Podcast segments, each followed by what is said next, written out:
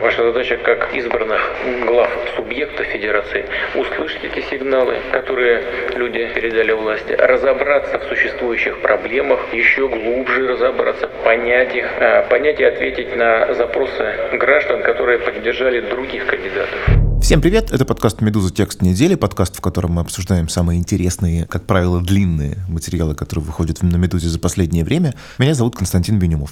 Сегодняшний выпуск будет посвящен Олегу Кожемяку. Это человек, который совсем недавно был назначен исполняющим обязанности губернатора Приморья после того, как там были с большой помпой отменены результаты выборов и снялся кандидат Единой России. А до этого Кожемяка уже трижды возглавлял российские регионы. Это губернатор-рекордсмен. А в минувшую среду, 26 сентября, в российской внутренней политике, в кадровой политике произошел, конечно, удивительный эпизод – Итак, в кабинет к президенту Олег Кожемяка зашел как губернатор Сахалинской области, а вышел... Нет, сначала-то он, как и планировалось, сделал доклад по расширению федеральной целевой программы для тех самых Курильских островов. Но после этого неожиданно сменил тему и попросил президента разрешить ему, губернатору Сахалина, баллотироваться в губернаторы Приморья. Путин дал добро и сразу же назначил Кожемяка в Рио губернатора до выборов.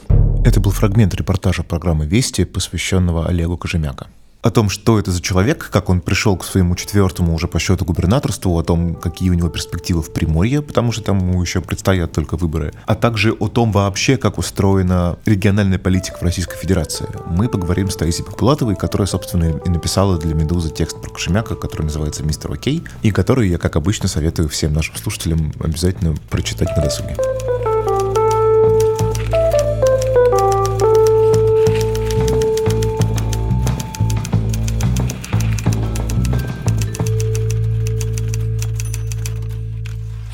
Слушай, давай вот с чего начнем. Мне больше всего интересно узнать, вернее даже так, смогла ли ты понять, э, насколько Олег Кожемяк человек, с одной стороны, типичный, и с другой стороны, успешный. Вот эти четыре губернаторства — это свидетельство о том, что он талантливый политик, или как минимум талантливый политик в тех правилах игры, которые у нас в России сложились, или это свидетельствует, наоборот, о том, что его там, что им, условно говоря, затыкают дыры? Ну, а, отвечая на первый твой вопрос, я бы сказала, что он нетипичный. Это видно уже хотя бы потому, что он а, единственный губернатор в России, которому доверили четыре региона. У нас нет даже губернатора, которому доверили бы три региона других. Что касается успешности, конечно, он успешный человек. Вот а, если говорить о том, насколько он успешный губернатор, тут уже начинаются как бы другие совершенно факты, которые нужно анализировать. Принято считать в основном в окружении Олега Кожемяка, что он действительно очень успешный губернатор, а, что в каждом регионе, куда он приезжает, он налаживает очень эффективное управление. Частично это, конечно, так. Управление у него действительно эффективное, но оно завязано на том, что он просто просто подчиняет себе всех окружающих. Элиты, депутаты, мэры, тот, кто не подчиняется, тот уходит э, и так далее. Или умирает, как говорит там один твой источник в тексте.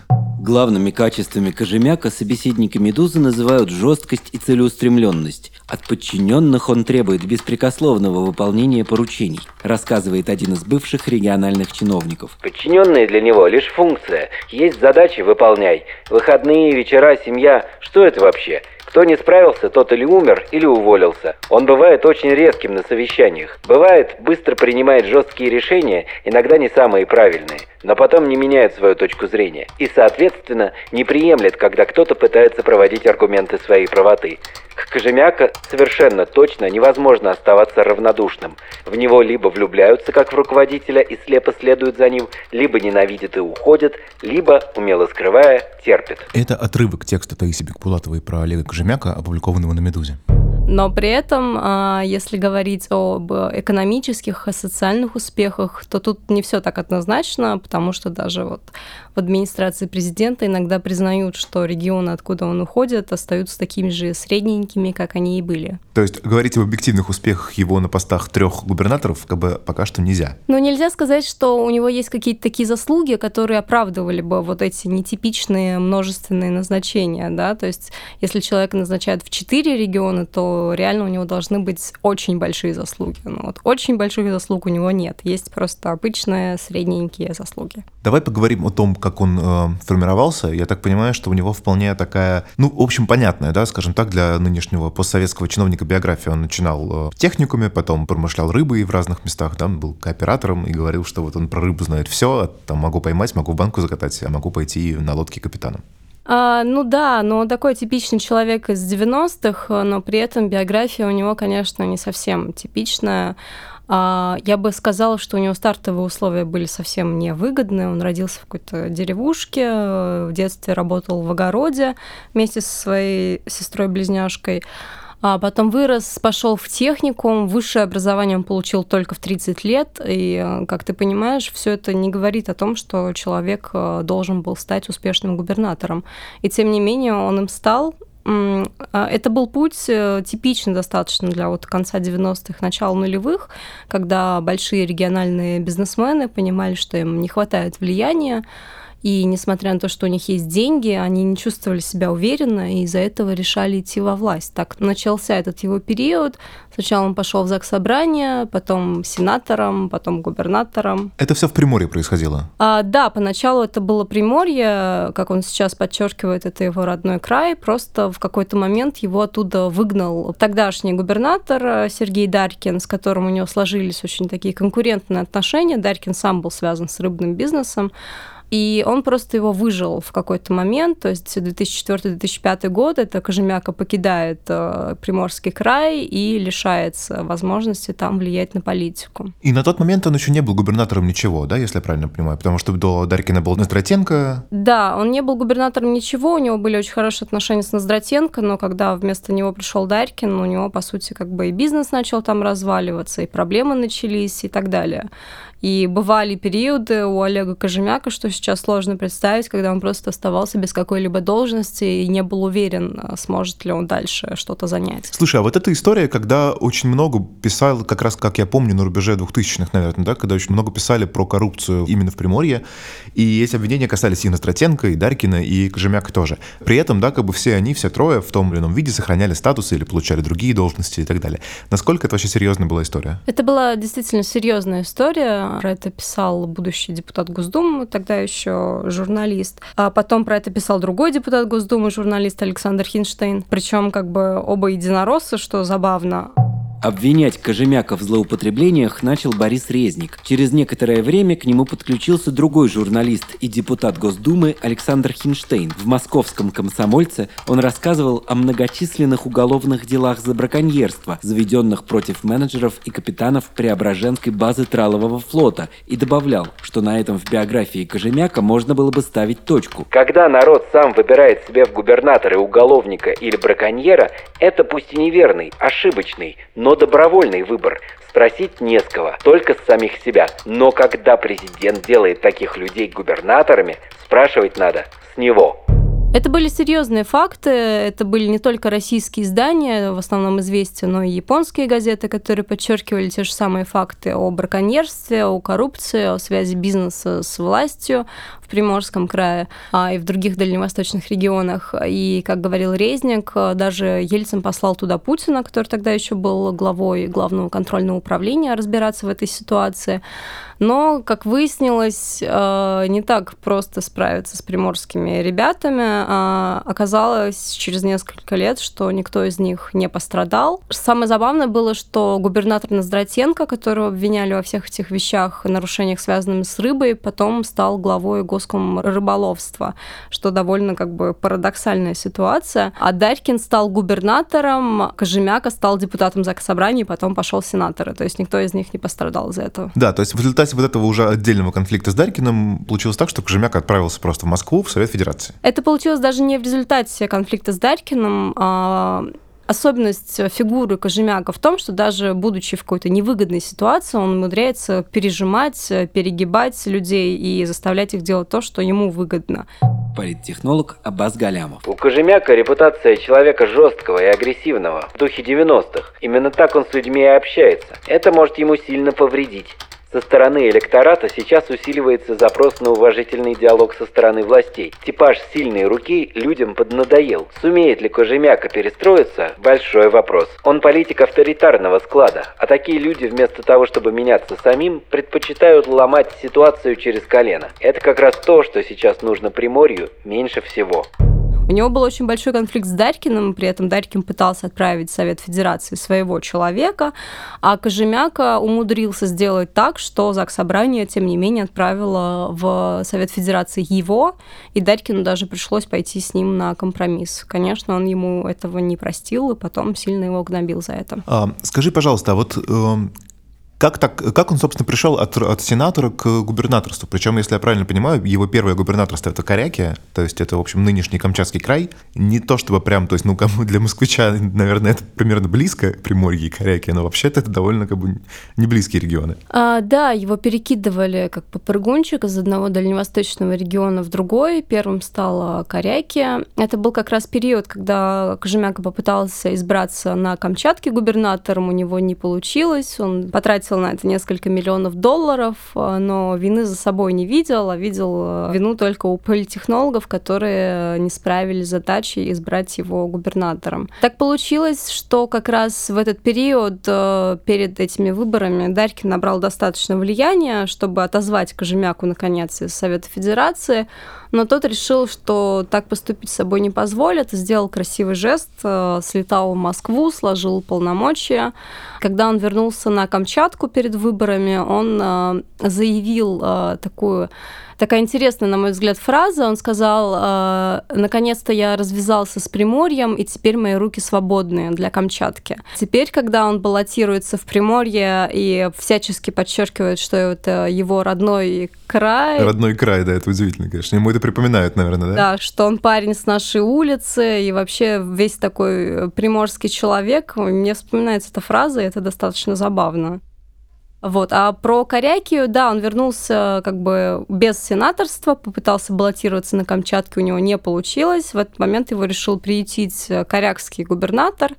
И буквально через два месяца, получается, Кожемяка его подсидел. Ну там получается так, если я правильно понимаю, что каждый раз перед его следующим назначением, по крайней мере, вот на том этапе биографии, о котором мы сейчас с тобой разговариваем, получается, что каждый раз случается какой-то кризис, да, там э, в Корейке это было отопление, потом дальше будет в Амурской области коррупция, потом там на Сахалине что-то еще, и как бы он даже не то чтобы, он просто, вот он был в статусе вице-губернатора, он просто был более энергичный и более эффективный, да, если я правильно понимаю? Ну, по крайней мере, он умеет демонстрировать это. Он энергичный, а вот про эффективность как минимум, он умеет производить впечатление эффективного человека, особенно на федеральную власть.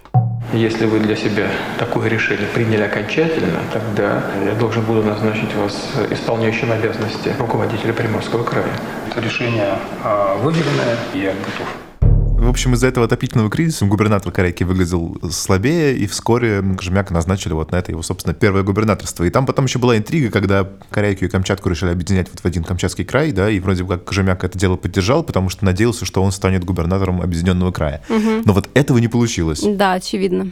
Нет, этого не получилось. А тут э, довольно загадочный момент, потому что Путин сначала и в Корейке на самом деле не очень хотел назначать, видимо, Кожемяка губернатором, потому что прошли все сроки, а он все еще думал и прошло уже больше месяца, когда он, наконец, утвердил его в качестве губернатора, он все это время был ИО. И когда как бы случилась история с объединением Камчатки, тоже выяснилось, что Кожемяка на тот момент еще не был таким уж прям э, хорошо производившим впечатление на центр человеком.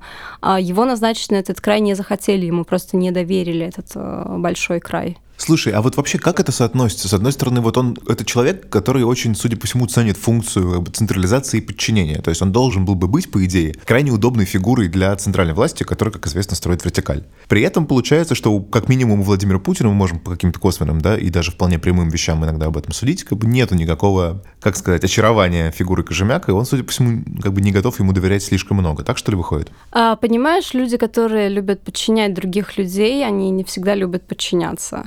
А с Кожемяка та же самая история. Он понимает, что он выглядит сильной и независимой, может быть, немножко даже фигурой в глазах центра, поэтому он всячески старается этот свой имидж смягчать.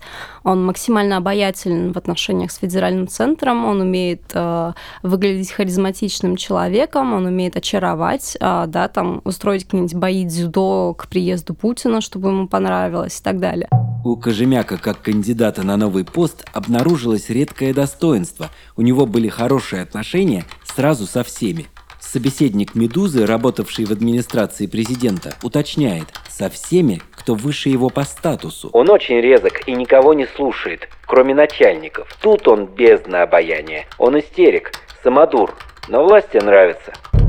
То есть Путин ему действительно поначалу, как по ощущениям, не очень доверял, не очень хотел ему позволяет слишком много, но потом, когда он уже стал главой Амурской области, когда он стал часто появляться на президиуме Госсовета, где заседали как раз губернаторы и сам президент, он стал, видимо, производить на него впечатление. Да, он действительно весь такой живчик, весь такой энергичный, он во всем разбирается, по всему имеет свое мнение.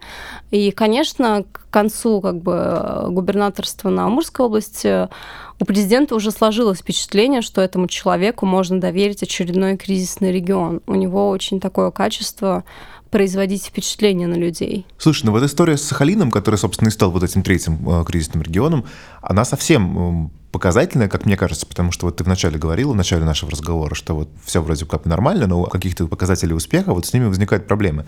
С Сахалином же был просто провал, да, потому что там была история с Сахалином-2 и с распределением э, бюджетных доходов, да, что получает федеральный центр, что получает э, регион. Ну, как бы там получалось, что пропорция должна была быть 3 к 1 в пользу региона, а в итоге получилось наоборот, 4 к 1, 25% остается в регионе, 75% уходит в Москву. Как бы это же просто катастрофа.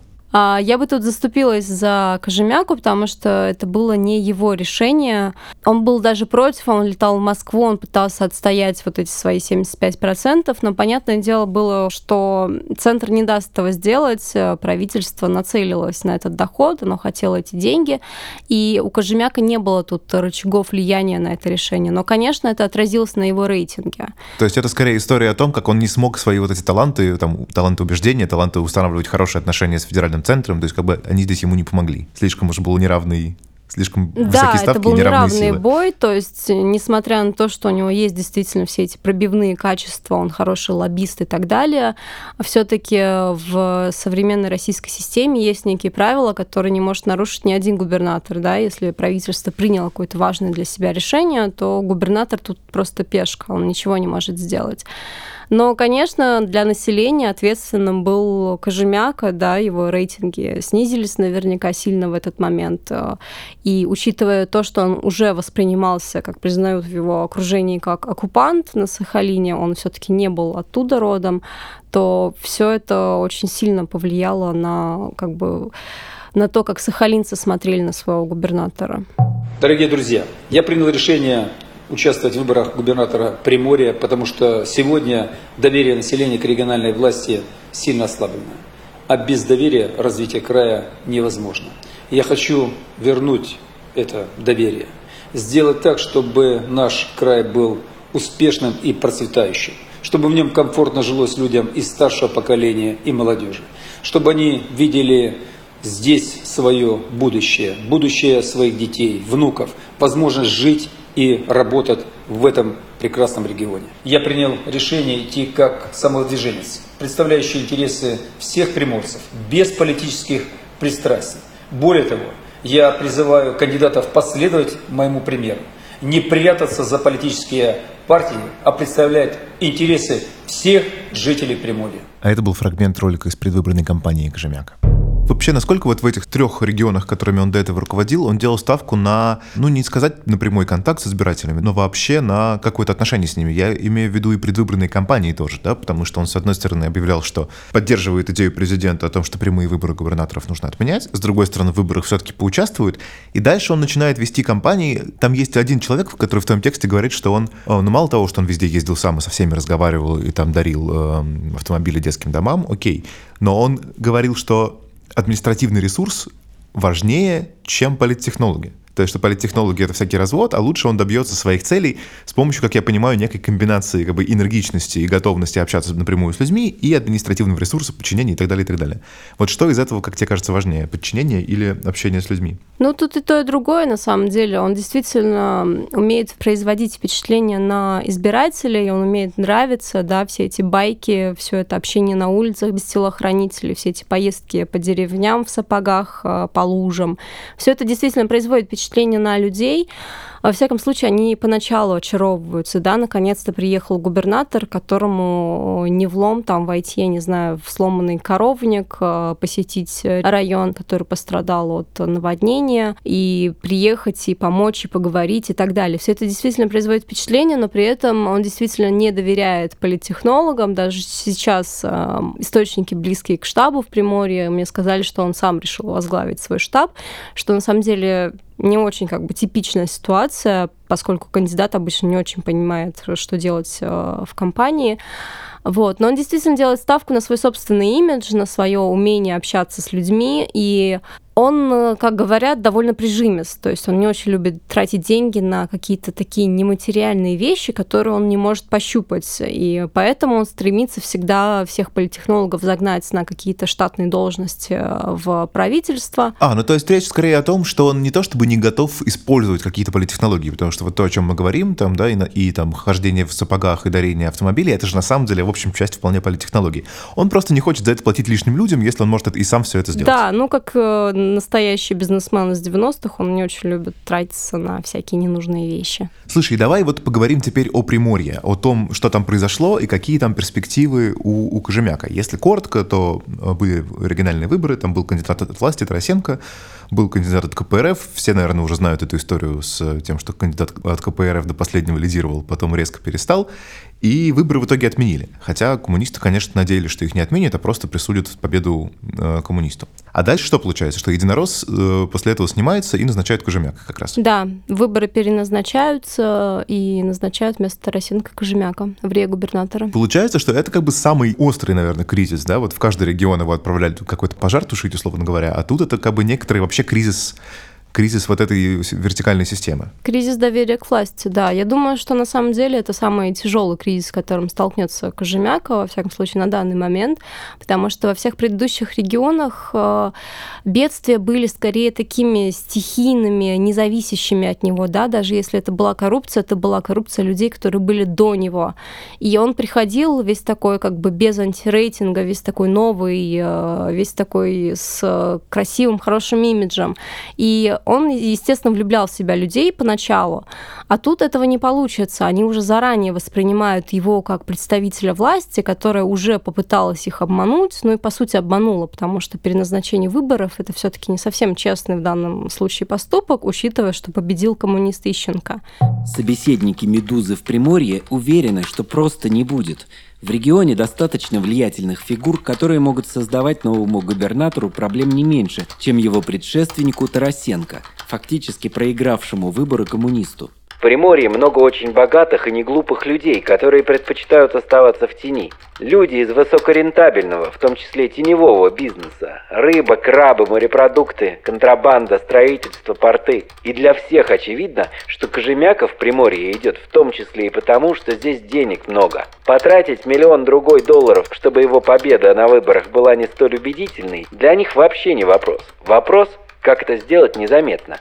Сейчас ему очень сложно будет с этим недоверием справиться, потому что он не очень склонен к диалогу, да, весь его успех э, в пределах его карьеры, он всегда был э, как бы связан с ломанием через колено, да, он там подчинял себе людей э, и за счет этого управлял. Но сейчас как бы сильная рука Приморью не нужна по большому счету, люди хотят понимания и человека, который готов будет с ними разговаривать. А Кожемяка, к сожалению, не очень к этому склонен слушать других людей, слушать другие мнения. И сейчас, если он попытается как бы силой подчинить себе Приморье, то это, наоборот, как бы даст э, очень сильную отдачу. Посмотрим, на самом деле, мне кажется, это будут очень интересные выборы, потому что очевидно, что часть спонсоров Ищенко Кожемяка перекупит, ну или как минимум договориться, чтобы они не давали ему деньги. С избирателями, с частью он себя, конечно, он их очарует, часть, но все остальные, как они отреагируют на вот это назначение сверху очередного человека, это не очень понятно. То есть как бы он не говорил, что это его родной регион, все мы знаем, что он там не был полтора десятка лет, и все равно это уже немножко другое место, откуда он уходил. То есть люди там могут э, и не так хорошо его помнить, как он на это рассчитывает. Вообще, мне кажется, эта история уникальна еще и тем, что она, с одной стороны, очень как бы... Это немного гипертрофированная история о системе взаимоотношения центра с регионами. Да? Сейчас очень много говорят в последнее время вот этой вот о губернаторах-парашютистах, да, о людях, которые никак не связаны с эм, регионами, которые они возглавляют. Их просто вот забрасывают там туда одного, туда, другого сюда. Потом э, вернули в Москву, отправили в МЧС ненадолго или в ФСО. Потом в следующий регион. Угу. И получается, что с одной стороны, Кожемяка, он как бы вроде бы в Приморье и свой изначально, с другой стороны, он вообще серийный парашютист. То есть это человек, который подряд возглавляет регионы с неочевидным результатом. При этом Приморье, насколько я понимаю, регион еще непростой, потому что он от Москвы далеко и, и меньше получает, в общем-то, федеральных благ. Есть же такой мотив еще? Ну, Дальний Восток всегда чувствует себя обделенным по отношению к центру. Если люди там летают в Москву, конечно, они сравнивают э, состояние своего региона с состоянием центральных регионов, и, конечно, им это сравнение совсем не нравится. Плюс нужно учитывать, что Приморье — это очень богатый регион, то есть там много богатых людей, и у них э, есть вот эта дальневосточная склонность к свободе мышления, они не воспринимают как бы заброшенного к ним человека автоматом как человека, которому нужно подчиниться, да, они вполне себе могут подумать, а зачем нам подчиняться, если мы можем сорвать ему выборы. И тут большой вопрос, сумеет ли Кожемяка со всеми ними договориться или не сумеет. И если не сумеет, что произойдет? Как тебе кажется, его могут назначить в следующий регион, или это уже все-таки это уже может быть финал? Я боюсь, что соглашусь с тем мнением, что он в этом случае просто может стать политическим трупом. То есть э, вся эта история успеха, она была создана за счет того, что Кожемяка нигде всерьез не проваливался, да, несмотря на то, что и больших каких-то заслуг у него не было. А, то есть не история достижения, а история отсутствия провалов скорее. Да, скорее так. То есть он во-первых, он держал регион в каком-то таком среднем состоянии, без очевидных провалов. С другой стороны, он одновременно работал над имиджем своим и учился производить впечатление на центр. И все это время ему удавалось совмещать вот эти два процесса. А если сейчас он провалится, все поймут, что король-то голый. То есть, может быть, все это время он и не был таким уж успешным, как все говорили. Но при этом маловероятно, да, что вот это вообще вся вот эта приморская история, сперва с тем, что там на выборах терпит поражение кандидат власти, потом с тем, что власть, значит, все равно следующего внешнего чувака им забрасывает. Ну, маловероятно, что это придет к каким-то сдвигам, да, что из Приморья начнется вот какое-то, распространиться какое-то, какая-то волна. Демократизация. Да, демокра... ну, не, даже не хочу говорить демократизация. Какой-то сигнал, который через 9 часовых поясов дойдет до Москвы и скажет, что может пора что-то менять. Ну, понимаешь, такие сигналы обычно доходят до Москвы, но Москва обычно это понимает так, что пора менять э, старые неэффективные инструменты на новые эффективные инструменты, но при этом как бы инструменты свою суть не теряют, это остаются инструментами подчинения. То есть если это не сработает в этот раз, они просто подумают, как это можно сделать так, чтобы сработало в другой. Тут э, как бы система из-за одного кожемяка или его там победы или провала не очень изменится, к сожалению. Очень жаль. Согласна. Это был подкаст «Медуза. Текст недели». Меня зовут Константин Бенюмов. Как всегда, на прощание советую вам слушать все наши подкасты. Их очень много, они разные и довольно классные. Слушать их вы можете у нас на сайте, а также в различных приложениях для подкастов, например, в iTunes. Слушайте, ставьте оценки, пишите на почту подкаст собакамедуза.io о том, что вам нравится, что не нравится. И до встречи через неделю.